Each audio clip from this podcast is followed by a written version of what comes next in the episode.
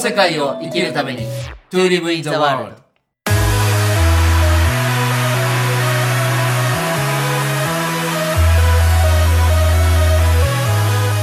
大ちゃんこんにちはこんにちは、直樹さん。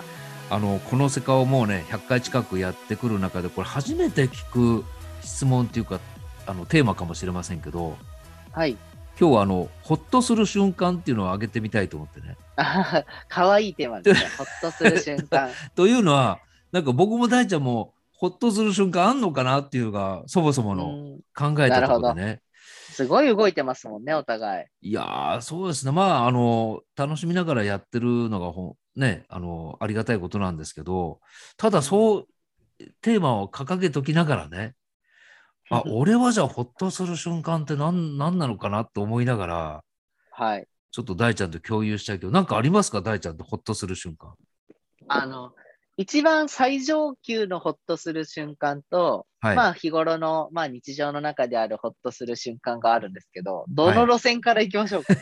じゃあまずあの日常からいきましょうかああ、いいですね。ありがとうございます。あの、まあ、日常は私、俵山温泉に住んでるので、はいもう仕事で、ああ、今日頑張ったって言ってお風呂入った時に、はあって いう、あもう、そあうかれはもう、温泉があったよ大ちゃんはねはい、ばっそちうりか歩いて3分のとこに西の横綱があるので、はいほっとする瞬間とか、あとはやっぱタスクを、あの、私はエバーノートで管理してるんですけど、はい今日絶対やるタスクとかが、こう、全部クリアになった時に、おっしゃーみたいな、あー今日はもう何もしなくていいぞとか、なるほど。なんかね、はい今その、えっ、と、お風呂もそうだし、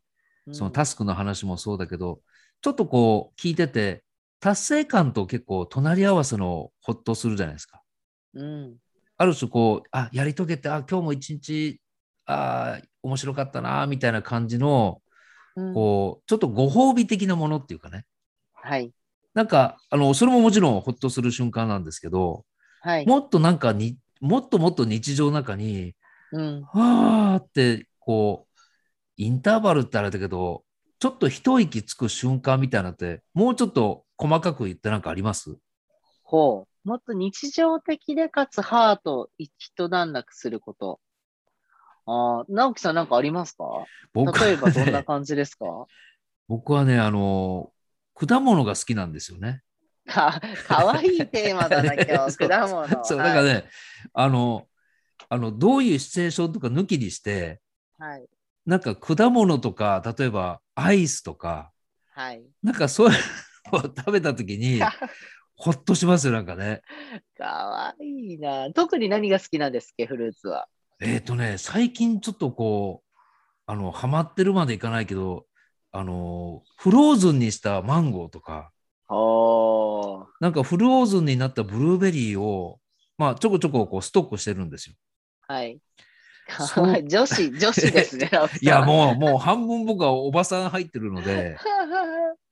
あとはね、そうそうそう、そういう、ちょっとこう、口に入れ入れるもの流れで言うと、 はい。あの、奄美大島の焼酎でレン、レントっていう焼酎があるんですあよ。あ、レント、はいはい。レントを、最近はあの、コンビニのロックアイスを買ってきて、ほいほい。こっちの方がホッとするな、最近。あの、あああ、いのいすね家で作る、あの製氷機で作るあ氷じゃなくて、きちんとした。そう、ロックアイスを買って、それをグラスに入れて、レントを入れて、まあ自分のとこにあの炭酸作るサーバーがあるので、はい。そのサーバーをで炭酸を入れて、そこにあのレモン果汁をちょっと入れるんですよ。うーん。これはね、ほぼ毎日飲んでますね。ああ、いいですね。これ一番、あ、でもそれもどっちかって言ったら、夜、あの、飲みながら、あ今日一日面白かったなというか、ちょっと達成感に近い、ほっとする方法かもしれないけど、うんうんうんうん日常的っていうと、さっきの果物とかアイスを食べた時の、いやなんか今日はか、今日こそ神回じゃないですか。直樹さんのいやそんなこと可ない愛いです一面が見えるそんなことないですよ。僕、結構な、一人でカフェに入って、うんパフェとか食べますからね。いいですね。いいいや、で本す当によあの、あの、例えば、高野っていうね、フルーツパーラーがあるんですけど、はいはいはいはい。まあ、都心に行ったら、まあ、毎月じゃないけど、たまにこう、高野ってやっぱり女性が多いんですよ。そうですね。 あそこに入って、一人でね、マスカットのパフェとか食べますからね。かわいい。本当に。いやいやいや、なんか、その時もう誰がいるって全然気にしてないんですよ、もうんう。自分が、ああ、今日なんかちょっと、あの、ご褒美じゃないけど、高菜のパフェでも食べようかっていうので、ふらっと入って、でなんでなんでこのおっさんが一人で来てんのそれもなんで一人でパフェ食べてんのキモみたいな感じで多分思われて うまくないです。可愛いです。多分いやいやあのおじさん可愛いってみんな思ってます。そういうのはあるな。いや、でもそうやって抜くって大事ですね、日常の中で。ほっとするって、こう、なんか抜けていく感じあるじゃないですか。そうですはあ。そみうたでいすなね。そうです、ね。肩の力が抜けていくっていう。うん。だから、なんか今話聞いてても、私やっぱりこう、日頃すごいやってるから、うん、なんていうのかな、抜き方がそんなに上手じゃないかもしれないあ。ー逆に言えば、抜き、わからない。抜きすぎてるのかもしれない。どっちなんだろうって今逆に思いまあしーた。僕もね、今、大ちゃんがに言われて、あ、うん抜いてるんだなっていう意識がこう、芽生えてきますけど、うん。それ言われなかったら、それがね、抜いてるかどうかも分かんないですよね。うん。ただうん、ほっとしてるかっていう、ほっとする瞬間っていうと、まず今言ったアイスとかね、そういう果物食べた時と、あ、確かに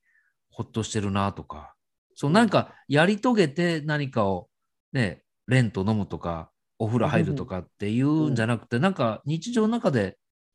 ふっとこう、あのき切り替える瞬間っていうのいいかもしれないね。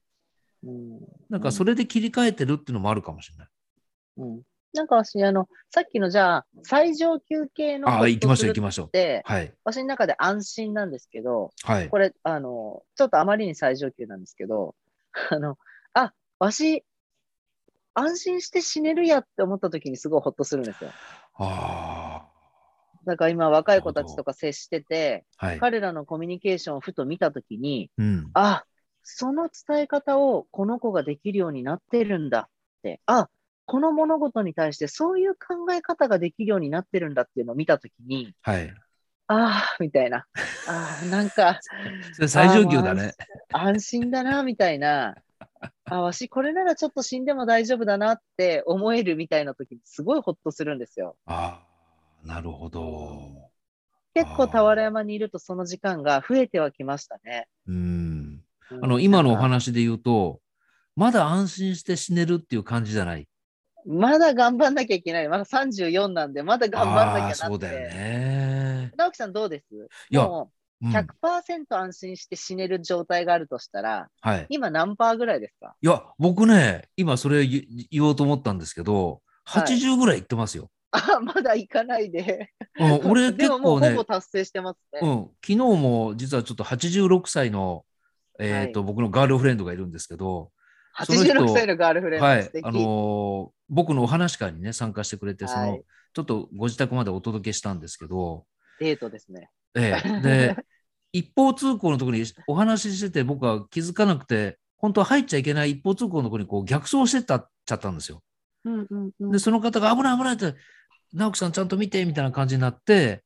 でその後にいやこれあれもし車がねこう猛スピードで来てて突っ込んだらもしかしたらここで死んでたかもしれませんよねって話からうん今死んだらどうだっていう話をその86歳の方としてたんですよ。うんでその時に「直樹さんどうなの?」って聞かれて「いや僕はなんかやりたいことはまだあるしうんあのあるんだけど例えばもしさっきの瞬間で仮に死んでても多分後悔はしないだろうな」って素直に出てきたんですよね。うんでやっぱいつもね大ちゃんって言ってるけどもう朝起きた時に生まれ変わってる感覚でもう夜寝る時にもうそこで今日が終わる今が終わるっていう感覚で次また新しい一日っていうのもずーっと繰り返してるんで気分素的晴らにし。い。素晴らしい。だからね結構いやーまだ死にたくないなーっていうこうまだまだ生きていたいっていう強い気持ちもないしでかといっうんて死にたいわけでは当然ないし。うん、でも今命の火が消えてしまっても多分まあそれはそれでで結構すんなり受容できるかな。素晴らしい。うん、いい人生ですね。いやいいかどうかはね本当の多分最後に総括すると思うんですけどうん。ただやっぱり悔いがないように生きたいなっていうのはもうずっとここやっぱり20年ぐらい思ってますよね。うん。うん、やっぱりあのかみさんがね早くにもうちょうど来年で20年経つんですけどうんやっぱり亡くなったっていう体験をしてから別にこの人の分まで自分もが生きようみたいなそんな綺麗なことじゃなくてうんあやっぱりあのやりたいことはあったらもうあの、我慢せずにやった方がいいなっていうのはずーっと思ってますよね。うん、自分の気持ちにやっぱ嘘つきたくないし、うん、やっぱりそういうね、あの、恋愛のご縁とかあっても、やっぱりこれはちょっとお互い良くないなと思ったら結構僕は早く決断しちゃう方だし、あんまりこうずるずる行きたくないんですよね。うんうん、本当まにあ今を生きてます ね。それはあの、大品種を買う時もありますので、 まあ、リスクも高いんですかわけど、いや、リスクも高いんです けど、でも、うん、今、は8割ぐらいかな。素晴らしい。逆に、じゃあ残りの20%って、これ、これは、例えば30は完成させたいとか、はい。なあんとかをしたいとか、なんかありますよ。ります、あります。僕は、あの、今あの、サンマリュ、新しい次の作品以外にもう一個だけどうしても撮ってみたいのがあって、うんうんうん。それはあの、ドキュメンタリーじゃなくて、俳優さんたちに出てもらってね、少人数ですけど、うん。それを絶対撮りたいのと、それを小説化したいのと、うん。この2つは大きいかな。あとはね、これ大ちゃんに言ったかどうかわかんないけど、あのー高村光太郎の知恵故障っていう本があるんですよ。はい。高村光太郎ともう当然お亡くなりになってる、えー作家、まあ、あの、版画なんかもやってらっしゃったのかな。で、その千恵子って奥さん、奥さんが、まあ昔でいう精神分裂病になっていって、うん。だんだんその自分の知ってる千恵子じゃなくなっていくっていうのをまあまとめた、えー薄い本があるんですよね。うんうんうんで、その一人舞台をやってみたいっていうのがずーっとあるんですよ、実は。へえ。で、これは僕の、あ、今日大ちゃんに初めて言うかもしれないな。60代のライフワークので考えてる一つなんですよね。はあ。はいなるほど。これをだからお芝居にするか、朗読にするかわからないんですけど、うん。あ自分の生身の体で舞台に立って、まあ映像を使いながら、ここの知恵故障を表現するっていうのはもうずーっとやってみたくて、うん。なぜか。それを60代やってみたいことリストの一つに入ってますね。素晴らしい。素晴らしいですね。だからもう一個映画を作りたいのと、それの小説を書きたいのと、えー知恵故障の舞台をやるっていう、この3つが、も明う確最後残されたあれかな。うん。めちゃくちゃ明確ですね。で最後は本当、あの、旅をするように、60代以降は、あの、いろいろこう、あまりこう、拠点はもちろんあるんでしょうけど、あんまりそこに固執せずに、あの、全国をやっぱり回りたいですよね。いいですね。うん。それはね、確かに結構あるな。まあ、そのためにもね、やっぱりお金も必要だし、もちろ、うんあの、仕事は人にも負けないぐらいやるんですけど、うん。あえて残りの2割、20%で何やりたいっていうと、そこがススッと出てきますよね。素晴らしい。うん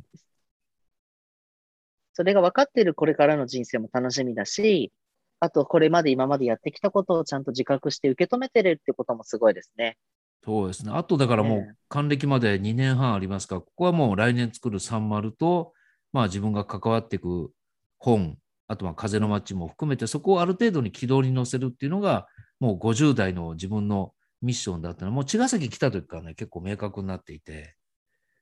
あと60代はそんなこんなで、まあそれがやれやれる方向に関係を持っていくというか、うん。うん。そんな感じそうですね。だ。あだからと、還暦のホノルルマラソンもあ、もちろんもちろん。んもちろん。 もうそれはあの目標とかもあのやる当たり前のことなんで今あえてあの入れてなかったんですけど素晴らしい。そう2024年になるのかなうんの、えーホノルルマラソンにはもう必ずそのための資金もあの貯めてますので今うんもうホノルル行ってもう走り切るっていうとこですよ素晴らしねい。素晴らしい。だからちょっとね前回のご縁じゃないけど多分関わってく人も変わってくでしょうしもうだいぶこの3年間ぐらいで変わってったんですけどね。うん。だいぶ変わっていきましたけど、さらにそこで変わっていって、本当にあの、前回のね、演技じゃないけど、まあそういうことはもう今世のミッションなので、まあはいいろんな形を変えて多分演技をしながらも、自分自身はそういう体を移動させ、まあできる限り体を移動させていくっていう、多分10年間になるんじゃないかな、60代は。素晴らしい。いやいや、素晴らしいかどうかで、本当に一番最後に自分が感じ取ることなんで、うん。いや、でもそうやってちゃんと自覚して選択して生きてるっていうことが、やってるっていうのが、ほとんどの人多分曖昧に、朝起きてご飯食べて仕事行ったり、子供とか孫とかの面倒を見て、まあ、うーん、みたいな、別に悪くないですけど、肉体を離れた時に、しまったーって忘れてたーってなる人もきっと少なくないと思うので、いや、あの、実は大半そうですよね。うん、やっぱり最後にやっぱ後悔するっていう気持ちが湧いてくる方が、まあ、まあだからあの宗教じゃないけどねこう輪廻転生ってあるんでしょうしはい。やっぱりそこでもう一回あのね最近あちょっと名前言えないですがある方と話してていや本当にあのこの3次元のね地球っていう中で体を持って学びを得るっていうのは本当に尊いんですよねっていう話になってね。うん、もうあの辛いこととかいっぱいあるじゃないですか。しんどいこととかめんどくさいこととか、まあ楽しいこともいっぱいあるんですけど、でも肉体離れると、いかにその体験が尊いものか、いかに実は自分の思い次第でもっと学べたのにっていうことが、まあ唯一とは言わないけど結構高い頻度で体験できるのが今僕たちなんですよね。でそういう話をしててね、ああ確かにそうだなって。いや、本当にあの、酸いも甘いももういろんなことが日々起こりますし、まあ、嬉しいことも腹立つことも起きるんだけど、でも、この全部がやっぱり味わえる場所っていう意味では、すごく貴重な経験してると思うんですよ。うん、で、これをなんか、生かさない手はないなっていうね。なんかあの、本当グラデーションを味わいたいというか、白か黒かだけじゃなくて、本当にその、白と黒の間にもう数えきれないグラデーションがあるじゃないですか。はい。できるんだったら、そのほとんどを味わい尽くしたいよね。うん、で、結構ね、あの、おかげさまで、いろいろ動いてることもあって、今結構味わえたなっていう気持ちがあるんですよ。もう57になって。素敵。いや、素敵かどうかでわかんない よ。そういうの否定しなくてもいいや、本当すごいことだと思いますよ。だからね、本そ当れに、すごいことだと思う。うん、やっぱり白は白だけで終わる人もいるでしょうし、黒は黒しか、黒しか知らない人もいるでしょうし、別にそれはその人自身のやっぱり決めてきた学びもあるんで、うん、うんそうじゃなくて、やっぱりその間の無数のグラデーションを味わえたっていうところの、やっぱりそれこそ達成感じゃないけど、味わい深さっていうのは本当に感じますね。55過ぎたあたりから、特に僕は感じるようになりましたよね。うん。ますます楽しみですね。いやーだから本当にね、あと2年半は、今やってることをもう本当に毎日同じことやりながら、毎日違うことをやらせていただいて、うん、で、自分の中での、まあ、それこそね、本当前々回話した自分の基準じゃないけど、僕はやっぱり50代は50代の生き方があるし、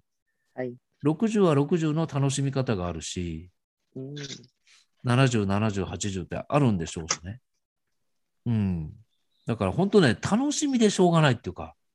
素晴らしい。いやいや、素晴らしいかどうか、本当いや、本当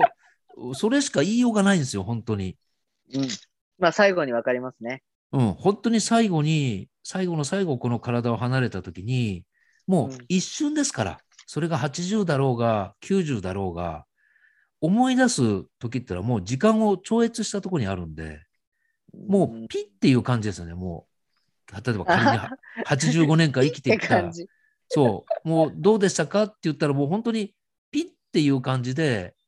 思い出されて、ああ、やっちゃったな、今回も、みたいな人もいるし、うん、あ今回結構掲げたテーマ通り勉強できました。じゃあ次どうしますかってもう一回やってもいいしやらなくてもいいしって言ったらまたその選択をしていくんでしょうし、うん、なんかそんな感じですよね。うん、うん。だから本当あの、ありがたいなって朝起きたら今日も本当一日が始まるんだと思うとね。またこうで大ちゃんと一緒にね、ずっと対話も続けさせていただいたりとか、またいろんな人と縁が結んでいろんなことにチャレンジできたりとか。まあその辺はね、いや大ちゃんもでも結構同じようなこと考えてる、感じてると思うよ。まあそう、年相応ってのはもちろんあるよ。それはもう、僕も30いくつの時に、じゃあ今の57の自分みたいな考えなんてできなかったんで、はい。だけど、その時その時の楽しみ方っていうのは、多分大ちゃんもちゃんと味わえてるし、うん。やっぱり自分のこう、節ってあるじゃないですか、こう、竹で言ったら、その、節があるから次に伸びていくし、なんかその、節があるからっていう、その節を感じるってこともね、すごく大事だな。ちゃんと大ちゃんなんか感じ取れてるから、それはそれで面白いのかなと思いますよ。はい。うん。 なんか今日、ほっとする瞬間からなんか大きく、その最上級のほっとする話まで、 なんかパフェの話から人生の話から、今日は鈴木直樹の神回です。 いやいやいやいやいやちょっとてんこ盛りでしたけど、 はい。いや、本当今日もね、ありがとうございました。ありがとうございます。で、はい、あの、最近のお約束してますけど、この12月にこの世界も100回になりましてね、はい。それこそちょっと環境を変えようかっていうので、一旦そのポッドキャストを100回で、えーもちろんアーカイブは残しておきますけど、で、12月12日に大ちゃんの拠点のたら俵山にお伺いして、ちょっと2人でね、なんか普段してない話ってもうないような気もするんだけど、うん。まあ、俵山で合流して、そこからまた出てくる話もあるでしょうから。はい。なんかね、この世界の総括も、あ、シーズン1の総括もそうだし、2021年の総括の話になるかもしれないし、うんなんか大ちゃんの色恋の話になるかもしれないし、そこは行ってみないとわからないんですけど、 ぜひ皆さん12月12日にあの何し何かしかの形で参加していただけるようにしますので、ぜひよろしくお願いします。よろしくお願いえー大しちゃん、ます今日もありがとうございました。ありがとうございました。